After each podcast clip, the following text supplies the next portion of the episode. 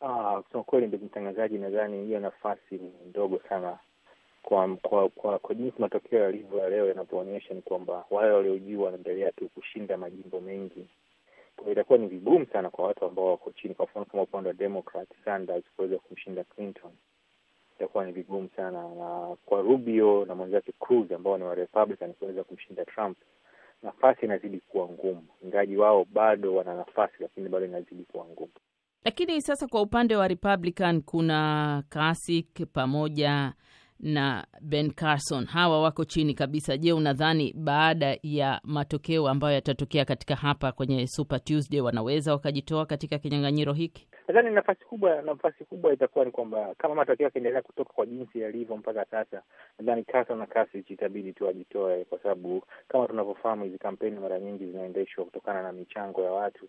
Kwa hiyo kutokana na kwamba hawajashinda chochote na namba zao zinaendelea kuwa chini, hii itawafanya wale watu wanaochengezwa kampeni kuona kwamba hakuna ni ham, hamna chochote kinachoweza kupatikana kwenye hizi kampeni. Kwa hiyo watakuwa hawana jinsi zaidi ya kujitoa kama matokeo yakiendelea kuwa kama yalivyo. Lakini kwa sasa hivi kwa kwa Republican wa wagombea hasa ambao watakuwa wanachuana ni, ni Cruz ambaye Cruz mpaka sasa hivi ameshashinda Texas, kwa at least ameshinda jimbo na na Rubio.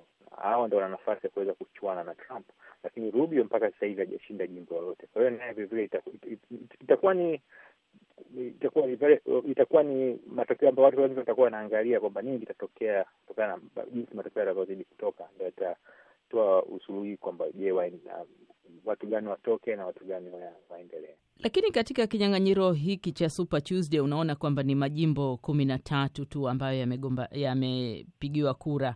Je, unadhani labda pengine wanaweza wakabaki kwa ajili ya majimbo mengine ambayo yatakayobaki pengine yakabadili mwelekeo hapo baadaye? Kuna vitu vingi ambavyo vitamfanya mtu abaki. Kuna mwingine anajua kabisa kwamba siwezi kushinda, lakini vile anataka kwamba katika serikali ijayo hawe na nafasi na sehemu ya kuweza ku kuendelea kushiriki katika siasa. Kwa hiyo anaendelea kukaa pale kusudi iwe kama nani yake kuweza kutumia kwenye majadiliano au negotiation.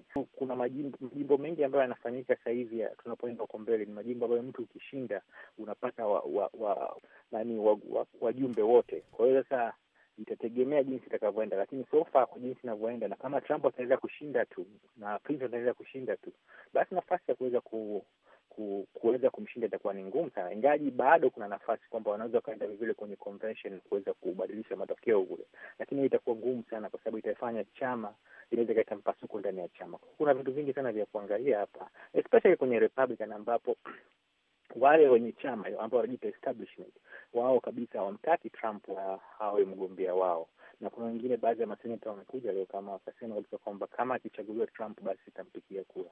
Kwa hiyo hivi vitu vyote vitategemea kwa mbele tunapoenda, na na kama tunavyojua kwenye siasa siku moja inaweza kawa kama kama mwaka. Kwa hiyo sasa hatujui vitatokea, na kuna ishu mbalimbali ambazo zinakuja. Kwa hiyo zote zitachangia kujua nani atakuwa mgombea, lakini matokeo kama ataendelea kuwepo jinsi yalivyo, kama Trump ataendelea kushinda na mapinduzi ataendelea kushinda, sidhani kama utakuwa kuna nafasi ya kuweza ku, kuwastopisha hawa watu.